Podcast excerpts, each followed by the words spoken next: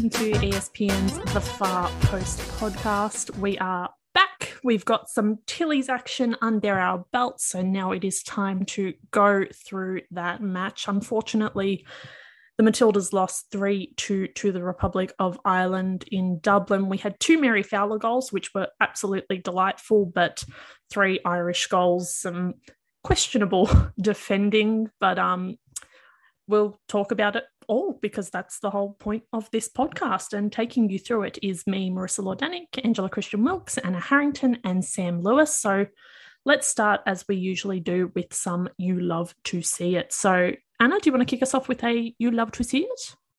I'd love to from my uh, lack of sleep induced delirium, Marissa. It's a very bleary eyed pod today. Um, you mentioned Mary Fowler's two goals. It's, it's been so exciting to see her continue to come on in leaps and bounds. Um, but I think the moment that really struck a chord for me this morning as I just tappering away through through that game at four in the morning was this ripper pass that she made that just absolutely split the Ireland um, defense for Sam Kerr. And I think it took might have taken a good challenge for for Kerr not to go on and score a goal, but it just highlighted the talent that this kid has. Like we know she can go for goal. We know she takes risks, but it was really wonderful to see her open up the play a bit further up the pitch and try to become the creator. Um, we'll talk more about Fowler, I'm sure, in a minute, but that moment just, you know, it makes you go, look at the potential this kid has. How good can she be? And when things all start coming together, geez, it's going to be, it's already exciting. It's going to be so even more exciting though. So Mary Fowler just showing glimpses what she can do a bit further up the field as well. You love to see it.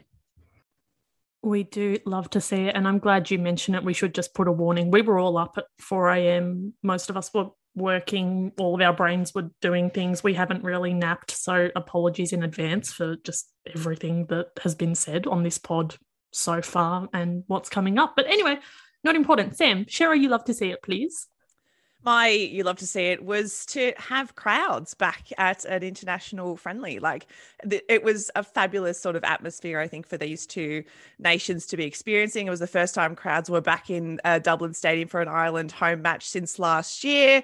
Um, it was really cool to see the home crowd get by. I mean Kenny claire wheeler got a debut claire wheeler she got a debut Claire Got her international debut with the Matildas, and I was alive to see it. I am so thrilled. Everyone here who has listened to this podcast knows that I am the number one Wheeler stand. Get out of here, Brenton Speed. That place is occupied by me. And I thought that she was good when she came on. The circumstances weren't so good. She had to replace Chloe Logarzo, who went off. But it feels like it was only a matter of time for this sensational midfielder. She was so, so good for Sydney FC in W League last year. And she's just gone, come along in, leaps and bounds, going overseas to play club football and now getting a call up to the Matildas. I'm so happy for her. She was on our podcast. She's just, uh, just an excellent person. She's a great player. I'm so thrilled for her. I'm so thrilled for the Matildas. You love to see it yeah, that that earthquake in Melbourne earlier, they say it came from Mansfield, but was actually from the screaming and stomping on the floor Sam did when she saw the the board go up with the number 26 and Claire Wheeler come on. The aftershocks still reverberating through this podcast. Mansfield, more like Samsfield, but oh, yeah. but also just like a glimpse into the Far Post group chat I believe Angela and I both congratulated Sam on Claire Wheeler's debut because obviously Sam was a big part of this and it meant a lot to her. And as you can tell, it really, really did. But we did love to see it. And something else very similar vein we'd love to see. Angela, would you like to share?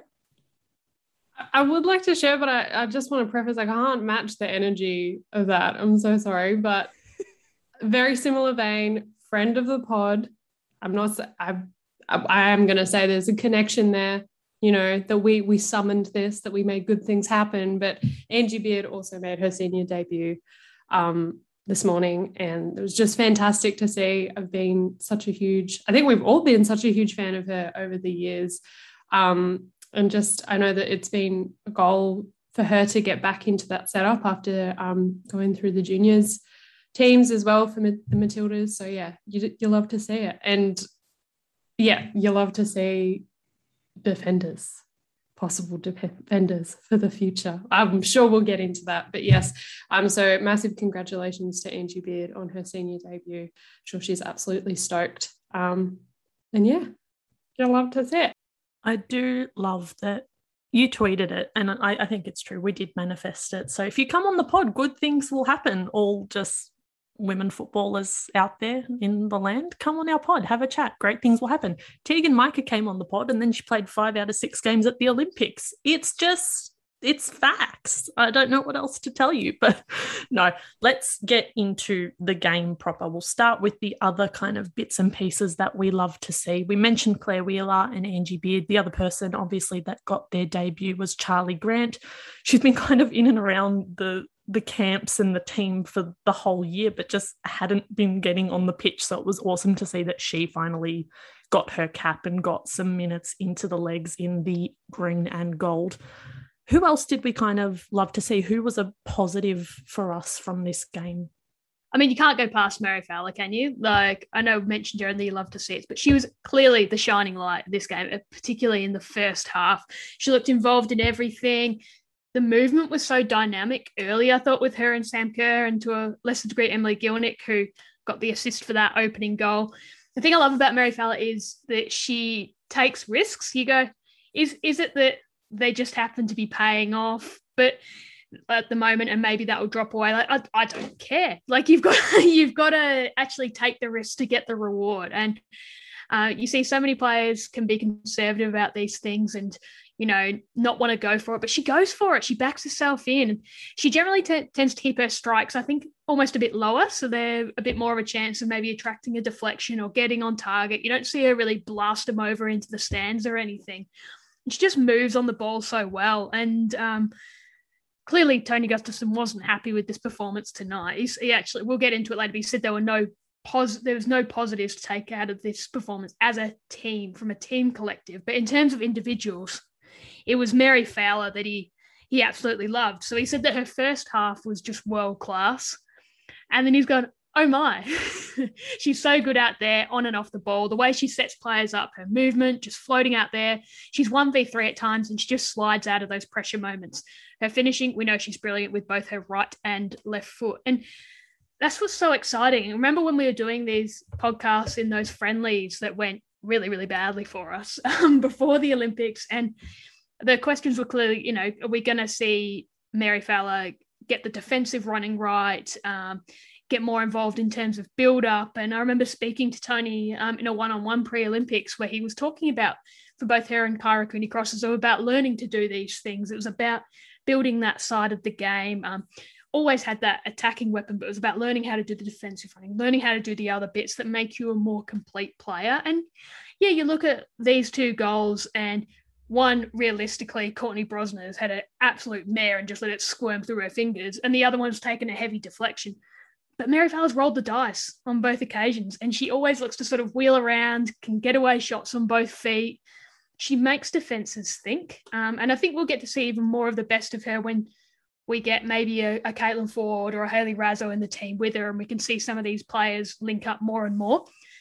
But she was just so exciting. I know she tailed off in the second half, and it was a weird second half in that Ireland scored that goal and then we kind of had chances but didn't. But like Fowler's first half performance for me was clearly the highlight of the game. She was clearly our player of the match. And um, to have a young player come in and perform like that um, as a starter and just show what she could do was was really nice. And let's not forget, she was eligible for the Republic of Ireland. We mentioned last week. Um, we got to show off, you know, the kid that picked us.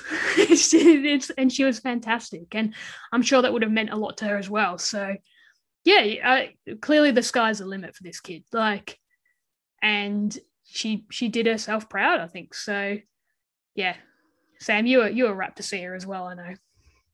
I was, yeah. I thought that was her best performance in a Matilda shirt up until this point. Um, she had sort of flashes and glimpses throughout the Olympics, but in terms of putting together a, a full half of football, I think that was her most consistent and her most impressive. Another player who I really enjoyed seeing actually is maybe not who we would have expected, but it was Courtney Nevin. She earned her first starting uh, spot for the Matildas since her call up. Um, she started as the sort of the left wing back, which she's played at club level and at, at junior and young Matildas level for a number of years. Um, she was, I thought she was really solid. She um, defensively, I think she did get caught out a couple of times, but that's probably to be expected for someone who's quite inexperienced and quite young, coming up against world class, you know, wingers and forwards. Um, but the thing that I remember most about her performance was that she delivered this absolutely sensational ball in the lead up to the Matildas' first goal. And she's been doing that a lot over the course of her career. She has an absolutely wicked left foot, like Steph Catley levels kind of delivery. Um, and she was able to show that. She was able to show why she has been rated at, at youth level for such a long time and why she's earned this call up now. So i think that that was a it was a really solid um, first serious go that she's gotten uh, for the matildas and she didn't really look out of place. So i think that that considering where she came from she didn't really have much of a w league season last year. Um, sort of been in and around npl level but hasn't really been doing much like by contrast to all the, the teammates around her. Um, but yeah, I was really impressed with her. Angela, what about you? I was just going to say, I think it's um, going back to these younger players. So we have, you know, Kyra Cooney Cross and Mary Fowler and Courtney Nevin as well. Just so thankful that they put in the time and energy and Tony put in the time, everyone put in the time and energy earlier in the year to develop them because we missed a lot of big names this game, and I just don't. I it felt comfortable, like with Kyra Cooney Cross and Mary Fowler out there.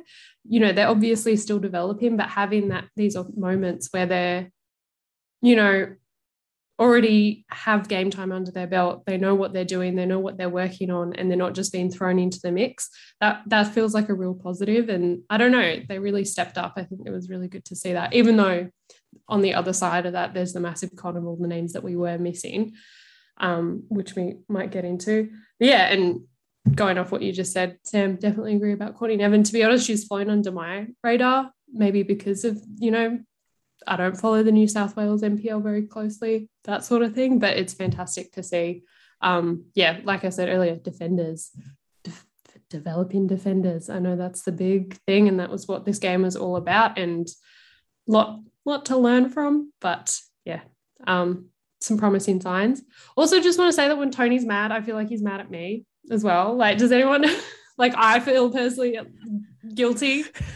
Like I contributed. I don't know. Anyway.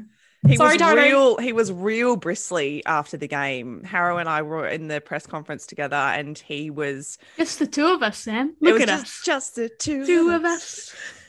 He was so, but he actually said like because Harrow asked him sort of the opening question, Tony, what were your thoughts on the on the game? And he actually said, I'm I'm so emotional that I can't really give like a, a good objective assessment mm-hmm. right now. He was so pissed off. And I really like that about him, actually. I like that he's really passionate. I like that he cares. And he said in the circle afterwards, apparently, that that performance was not good enough. That performance was not okay. We didn't play the way that we want to be playing. We didn't play to our identity. We didn't play to our strengths. We didn't play for our captain, right? Mm. With Sam Kerr, a 100th cap, they built it up so much over the course of this camp, wanting to leave her with a really positive memory of this game in order to celebrate her centenary and they didn't do that. They failed to live up to that. And I think all of them really felt it, and especially Tony. And in that press conference, yeah, we were just sitting there like, I almost don't want to like ask a more critical question because I don't want him to get more mad. And I don't want to be the the, the, the cause of that. You know, he's already mad enough. Please, let's just try and tiptoe around things. Just your old pal Harrow saying, and did it always feel off?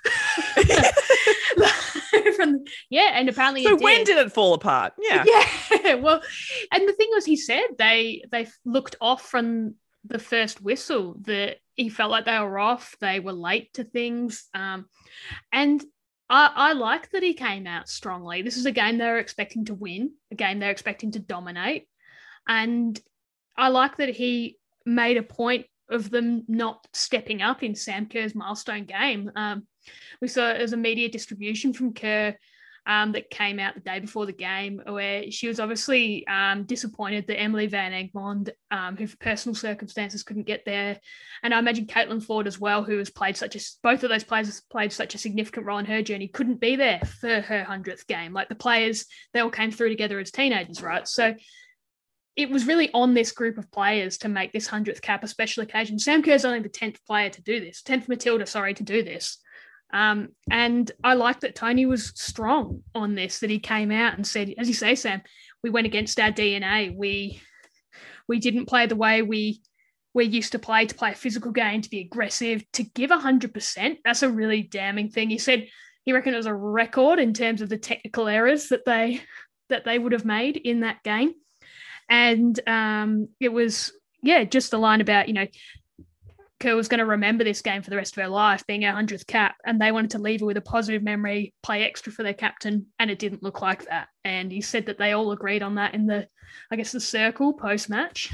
Um, and yeah, it was it was good to see such a strong statement because I think they very much, and I like the way you worded it in your Guardian piece, Sam, about you could see Sam Kerr sort of bristling and thinking, this how it played out? Like on the bench right at the end, it was it was disappointing. It was good to see um, Tony react strongly. Um, one other, I will go back briefly to the positives for a moment. He did mention, as you said, and Angela Angie Beard. He said that she played bravely, like with and without the ball when she came on. And I thought she was a standout when she came on. She, I think her first touch, she straight away, she was playing left sided centre back and she drove it straight to Steph Catley to get on the attack. Um, she wasn't afraid to put her foot in and try and play the ball to to move around and get involved to try and assert herself in that defence. And I think we did need someone to try and be a bit of a general, of, aside from obviously Claire Polkinghorne. So I thought that was that was super imp- impressive and just added a little bit more aggression, both in terms of the obvious defensive side, but in terms of really showing some intent to get further up the pitch. And uh, as Angela said, it was great to see some of these players get reward for their training form. And uh, he, he mentioned Claire and Angie were the two that had really stood out on the training track in terms of those new players. So, but yeah, fired up Tony. Anyway, but yes, he was very fired up. And I think people would appreciate that because if he came in and said, oh, but you know, like we did this right and this and blah, blah, blah, like, no, the fact of the matter is we lost and I don't know how to say this respectfully, but we should have beaten Ireland. So it it feels good that at least he is coming out and owning it and say saying yes, I agree with kind of the sentiment that fans would be feeling.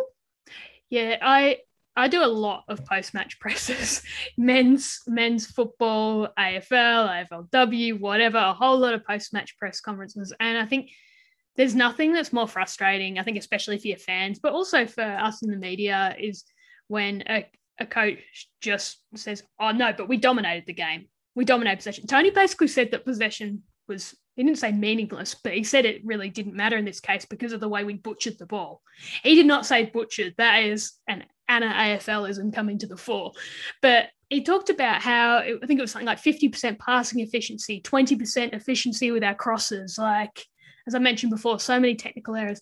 People can see that stuff happening. They could see us getting caught on the counter. They could see us making defensive lapses. They could see where it was going wrong. Sam Kerr getting isolated, things not clicking in terms of the balls going into the area, all this sort of stuff. People can see it. Um, so you, you don't need the coach trying to pull the wool over your eyes with that.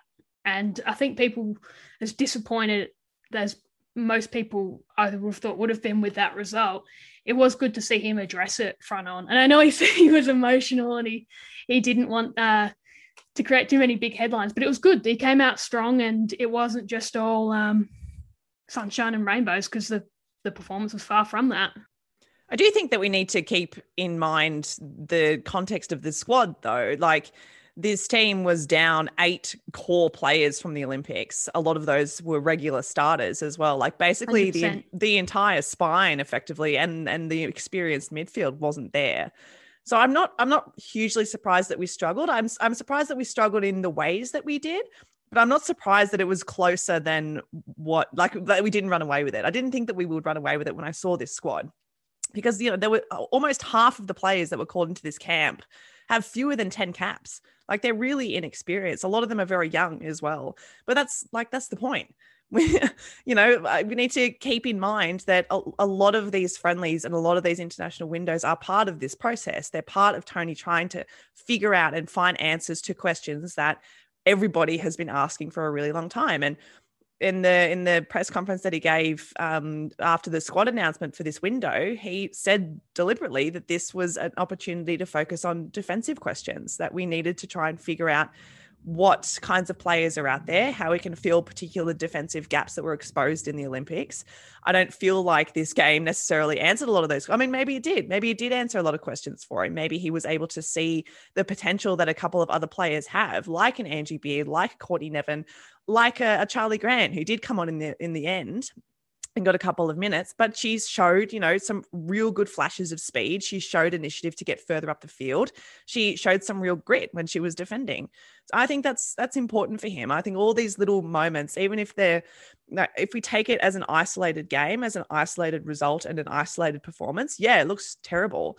But when we string them all together, we see that it's part of this longer process, this longer conversation that Tony's having with his staff, with the players, and with us as you know, as fans and as the media that he's trying to figure out all this stuff with ultimately 2023 as the main goal. And yeah, Sam, you, you just cannot look at this without looking at the players that were absent. I thought we've missed Emily Van Egmond as that steadying presence in midfield. I thought early on we looked so rough and so panicky with the ball. And I know there are plenty of non believers when it comes to Emily Van Egmond, but you can't deny that she is confident and calm on the ball, isn't afraid to have it at her feet, isn't afraid to hold it and demand the ball. And I think that's something we really missed. But the others, like Kyah Simon, was in our top three performers at the Olympics.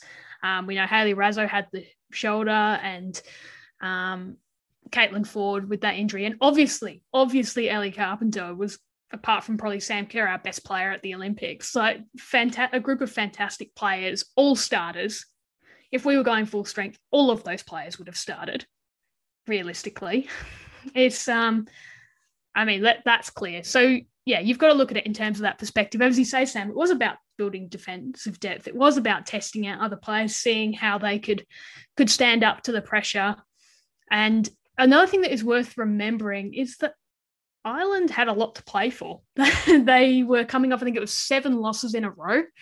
Um, you mentioned earlier about the crowd, Sam, and that wasn't entirely tongue in cheek as you you build up to your Claire Wheeler. Yeah, no, it wasn't. It was good to see them. Yeah, and they were coming off um, a huge um, moment, like a defining moment in terms of Irish women's football with their um, pay equality deal. And this is a team that a few years back had dramas even getting uniforms. Like the momentum was there. They were on home soil. They were up for it.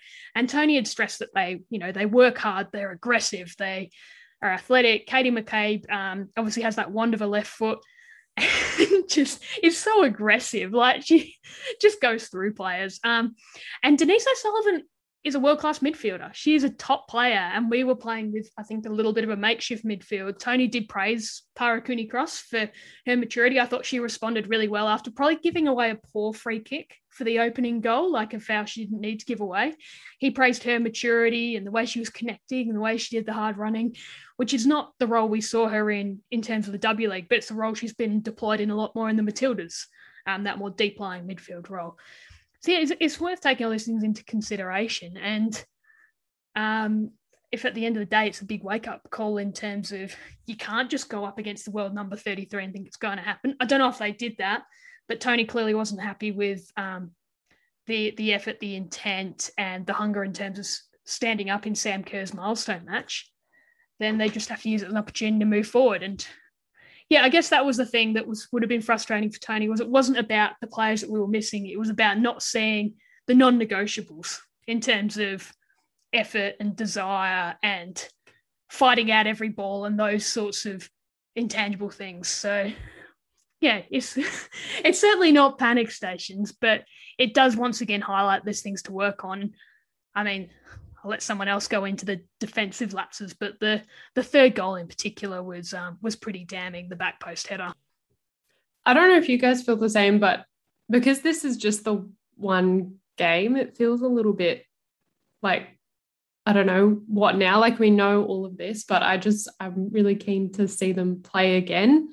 I don't know because I feel like it, it can't just be one game. Like you can't develop a, a first class defender in one game, and you can't. I don't know how much Tony would have gotten from that game as well in terms of you know your Angie Beards and your Charlie Grants and that sort of thing. So yeah, I'm keen to see if they play before the end. Do we have any more international friendlies? We have a few, yeah, before the end of the year, and then we've got you know Asia Cup started next year as well. So I don't know. I'm a little bit nervous because 2023 isn't that far off, but it we have to just take it as a work in progress and one step at a time. I don't know. It is what it is. Uh, that was so lame. I'm sorry I said that. Well, it is, it is what it is. anyway. Oh, another thing I think is worth briefly noting was um, I think a lot of people would have wondered why Mackenzie Arnold started, and Tony actually told Sam and I at the press conference today that Teagan Micah um, didn't train until the final three days of camp. So effectively, you know, that's Teagan Micah unavailable. So they made the decision ahead of the match to have um, Mackenzie Arnold for a half and Lydia Williams second half.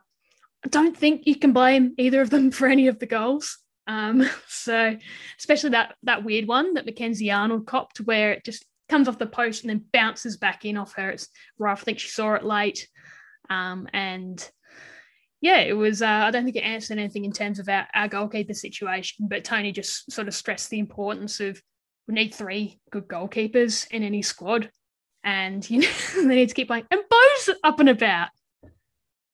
Bo's up and about. I know he's back sleeping in my room because I think he felt that he was in trouble when he was in pen jail. No, he's he's going well. Sorry, sorry to interrupt. Pen jail is where we put Sam when she has too many takes. She can't write anymore. I was thinking about the goalkeeper thing as well. I don't know if this is necessarily the time or place to ask, but if one of these three goalkeepers can't come into camp or can't play for whatever reason, who's after that? I feel like it's there's a bit of a, a drop, a lot of question marks, a waterfall of question marks. Like who's who's next in line? I don't know. Yeah, they brought in Sally James from who did play at Canberra United and is now signed for Melbourne City. Um, they brought her in in the last camp to give her a, a taste of things. And I, I still wonder if that was maybe with an eye to when Lydia Williams was a bit proppy going into the Olympics. Um, so she would have got a heap out of that. Teagan Micah did a similar thing a couple of years ago where she just was around the squad. So I imagine James will be one of those ones that want to prove a point. I think they always will keep an eye on Jada Whyman because you just got to keep an eye on these talented players. But yeah, it's, it's really on some of these youngsters to have big W League seasons and show that they deserve to be looked at. It's um show that they can find the consistency that they can play every week and kick on. But I still feel like we're in a better position than we were even I don't know 18 months ago with the the rise of Teagan Micah. Um, and yeah, Mackenzie Arnold still as much as she had the troubles pre-Olympics, she is playing in a top league, um, and Lydia Williams is a known quantity. So I feel like we're not quite as nervous. Yeah, it's probably a greedy question. I'm like three perfectly fine keepers, and I'm like, I want more. It's a very Australian question. I think men's and women's games we are very good at developing keepers, and as soon as we don't have about five competing for national team spot, we're like, where are they? Why are they all playing AFL? anyway, still not over Bri Davey. I'll never be over Bri Davey. Sorry. I mean, do we do we need to touch on the defensive lapses a bit more? I mean, I think I think they were pretty clear. the The third yeah. goal was was unacceptable. I think all those players would know that. Letting Louise Quinn get the easiest of back post runs making without a care in the world. Making six foot Louise Quinn look like she was this big. I am holding my fingers very close together. Friends who are listening to the pod and not seeing this, making her look like she was tiny and could just like squirm in between our defenders to head this ball. Ridiculous. But I do think what you were saying before about some of the other goals being just really unfortunate is a, a very astute point. Like this, the first goal, um, unfortunate free kick um, that just bounced weirdly off the post. The second one, took a incredibly wicked deflection. As I said earlier, it was a bizarre game in terms of deflections and goalkeeping. I just think the third goal was shocking and is one that a lot of the players that were in that area will watch feeling very very uncomfortable the way she was just able to to breeze through at, at the back post I was going to say all the goals were ugly as well. But but you're right though. Literally every goal was ugly. Oh. I'm They're all real crap some. goals. They were just like they're the kinds of goals that, regardless of how you score them or if you can see them, everyone's just like, ugh. You know? Yeah. like the fact that the first goal it's Lucy Quinn's international debut for Ireland, Mhm. like in her late twenties, and she steps up, takes the free kick ahead of Katie McCabe. It ends up going in the bottom corner, but it ultimately counts as an own goal to Mackenzie Arnold. Yeah. You don't even get the goal. Like, like no I one think that wanted just that. sums it up. Can I say something very quickly about that goal as well? I it was mentioned in uh, my Sydney group chat with uh, some of the NPL boys. It is a pet peeve of mine, and it's shared amongst this group chat as well. When a wall doesn't jump, or when it when it Yes, jumps in a half-hearted manner, which is what happened here. Like that, if Alana Kennedy had jumped with a little bit more spirit, I feel like she would have got ahead to that free kick, and she probably would have pumped it over the crossbar. Like either jump or either jump like with all of the atoms in your body or don't jump at all like there has to you can't just do you can't half-ass a jump that's sorry that's just my thing Yeah, no, Sam, I agree. Yeah, you got to be ready to cop the Falcon, don't you? Like, yes as a professional footballer, like it's it's not um state three or state four. Um, you Angela enjoyed that as a little reference to her football career, where you can get away with not going in for the big headers like your pro footballers. I think they they probably would have been disappointed looking at that because it's Paul Mackenzie Arnold who probably. Um, having you know had some confidence dent- denting uh, clangers in the past, isn't feeling too great about herself after that. When realistically, as you say, Sam, jump for it or don't, but don't half-ass it. um, but of course, if we're going to go good, bad, and the ugly, the ugly has to be the injury to Chloe Logarzo. Um, Tony Gustavsson didn't want to mention, or didn't, sorry, didn't want to speculate on the severity of it post-match. He said um, she'd have to have scans, uh, and obviously they'd be worried because Chloe Logarzo is not a player who um, goes to ground easily. She's tough. She um, it takes a fair old injury whack to rule her out of any game. So when she went down after that challenge, grabbing at her knee, you, you naturally fear that it's going to be a bad one. But we don't have any confirmation on that. So fingers crossed for Chloe Logarzo, who Tony did describe as sparkling before that. He said that she was sparkling in terms of her performance. So always a very popular player, no matter who the coach is. And I think one that they he described it as really we don't need that. Chloe Logarzo getting injured, so fingers crossed for her that she is okay. So let's wrap everything up with some how good, Sam. A how good, please. so as the resident dog owner of this podcast i would it would be remiss of me if i did not mention ted the dog ted the dog uh, the matildas met ted um, a couple of days before the game ted belongs to the australian embassy in ireland uh, ted is a little black fluffy thing i don't know what breed it was but there's an absolutely adorable video across Matilda's social media of all of them spotting Ted and just like uh, completely narrow focus. There is nothing else in the universe that exists except for Ted. And the rest of the video, I'm sure they probably had other plans for this particular social media post in this moment, but the rest of the video is just about Ted. It's about them patting Ted, talking to Ted. Ted's in the photos, the actual official team photos of the, the Irish ambassador holding the jersey. Ted's there. I mean, I'm all about that. I love that. I'm, I'm proud of Ted for shooting his shot or, or her shot or their shot don't know how Ted identifies. Um, but that's you know that's just a that's a real cute thing, and it's it's nice to be reminded as well that like the Matildas are dog girls. You know, like did anyone have like horse girls at school? I I wasn't a horse girl. I I had a guinea pig girl at school. Um, but I was I was the dog girl. So um, it's good to be reminded that all the Matildas are dog girls as well. How good. A friend of mine sent that to me and was like, WOSO at all levels when they see a dog. And I can confirm if there is a dog nearby at halftime, the oranges are ignored. Everyone's around the dog. Friend of the pod, Tom, coaching at that point in time, can't get a word in.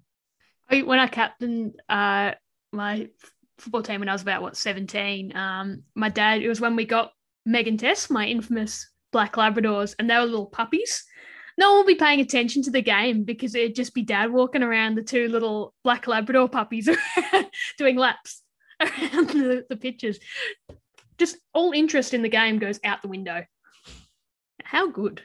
I As appreciate it that should. The Tillies are simple people. They like coffee and they like dogs, and that's that's all you need to know. And What more I do you respect want in that. life, really? Why- Literally, it's why they're most they're our most relatable and popular and well liked team. Surely it's got nothing to do with the on field heroics at the Olympics or absolutely like that. nothing. They're just like us. it's dogs and it's coffee, and we love to see it. How good. Harrow, hit us with a how good. Yeah, speaking of uh, Tilly's pre-game in-camp nuffery, I really enjoyed. Um, actually, I have two elements of pre-game nuffery. We talked about the first one. Um, was Lydia Williams posted a video on her Instagram stories of all the Matildas doing the Nutbush when they got into camp. Just incredible. And Tony Including Gustavsson is Tony, in the yeah. corner. He's in the corner, getting right into it. Like, uh, this is. I think it's a relatable experience for most Australians when you're. Um, at a party with people who aren't from here and you get to show them what we learn in primary school is how to do the nut bush. So clearly Let they me all show got you the song and dance of my people. it's whether you do the real basic version or you do the tricksy one with the extra little um kicks. the little cross kicks, yes, yes. Yeah, yeah. I was always more of a the, the straight line Nutbush sort myself, but anyway. to each their own. I very much enjoyed the Tillies getting stuck in and bringing Tony along for the journey. Um, the other thing I enjoyed was from their stories the other day, where Jenna McCormick, who's back in camp, is one of the great characters. Um, just relishing the weather in Dublin, made a point of saying just how sunny it was, what a beauty of a day it was, and then like just stares down the camera as she's walking, has this all pre-planned, walks and goes, "Sun's out, guns out." Put her, her jacket to the side and just keeps going. Like one of the great statements from Jenna McCall. And again, that's our Tillies. So yeah, the Tillies just getting back to their usual antics. How good.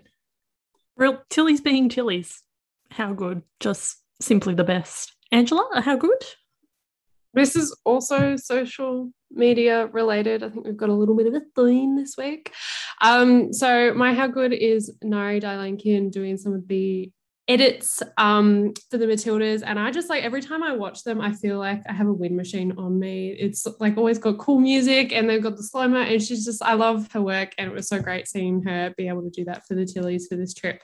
And so yeah, a massive how good for seeing her do that. I don't know, it's and she does she does stuff you can find her on Insta because she does heaps of um, videos and stuff content. I don't know what the technical term is. Uh, what's her at? D I L A N C H. Go follow. Good stuff. And another quick how good that I forgot to mention before. It was good to see the um, Channel 10 slash Paramount Plus era kickoff um, with a good good panel and commentating crew. We know Simon Hill was on play by play, but had um, Amy Chapman from Matilda for Brisbane Roar Play, Amy Chapman on co-coms, and that was excellent. And then they had pre-game, halftime, post-match uh, with Niav Owens hosting and Georgie Omendale and Sarah Walsh um, involved as well. So great to see um, so many uh, knowledgeable and great women involved in the production, and it was a great production value as well, and really enjoyable, um, especially at 4 a.m. when you couldn't digest too much. So, yeah, kudos to them on a successful first Matildas run. How good! We do love to see women in football media as women in football media. But um, uh, a last how good. It's it's a really wholesome, cute one. So I was looking through some photos at the end of the game and came across uh, photos of Mary Fowler with her granddad, as we kind of mentioned earlier. There was the whole battle between Australia and Ireland trying to get her to play for them. It threatened to get really ugly. It was a whole drama. Anyone who's been around a while knows that it was a whole ordeal. It could have gotten really messy. People were so miffed when she went to the World Cup and then didn't get any minutes, so she wasn't cap tied or anything like that. But it's all worked itself out. But obviously, she still has her Irish roots. She still has Irish family, and her granddad was there to see her play, and they shared a really cute moment. Post game, she gave uh, him her shirt. They were just hugging, and it was just really sweet and wholesome to see that she got to have some family there and got to kind of share that moment, moment with them. And what a game to do it, scoring two goals. So, just a really cute how good for for the Fowler family. We we love to see it. I'm merging the the segments again because I can, but um that's enough from us today. Thank you so much for tuning in. Remember, you can find us on espn.com.au and the ESPN app. We're on Spotify, Apple, and Google. Subscribe wherever you do listen and leave a review if you like what we're doing. We are at the Far Post Pod on all social media, so drop us a line there. But uh, until next time, yous.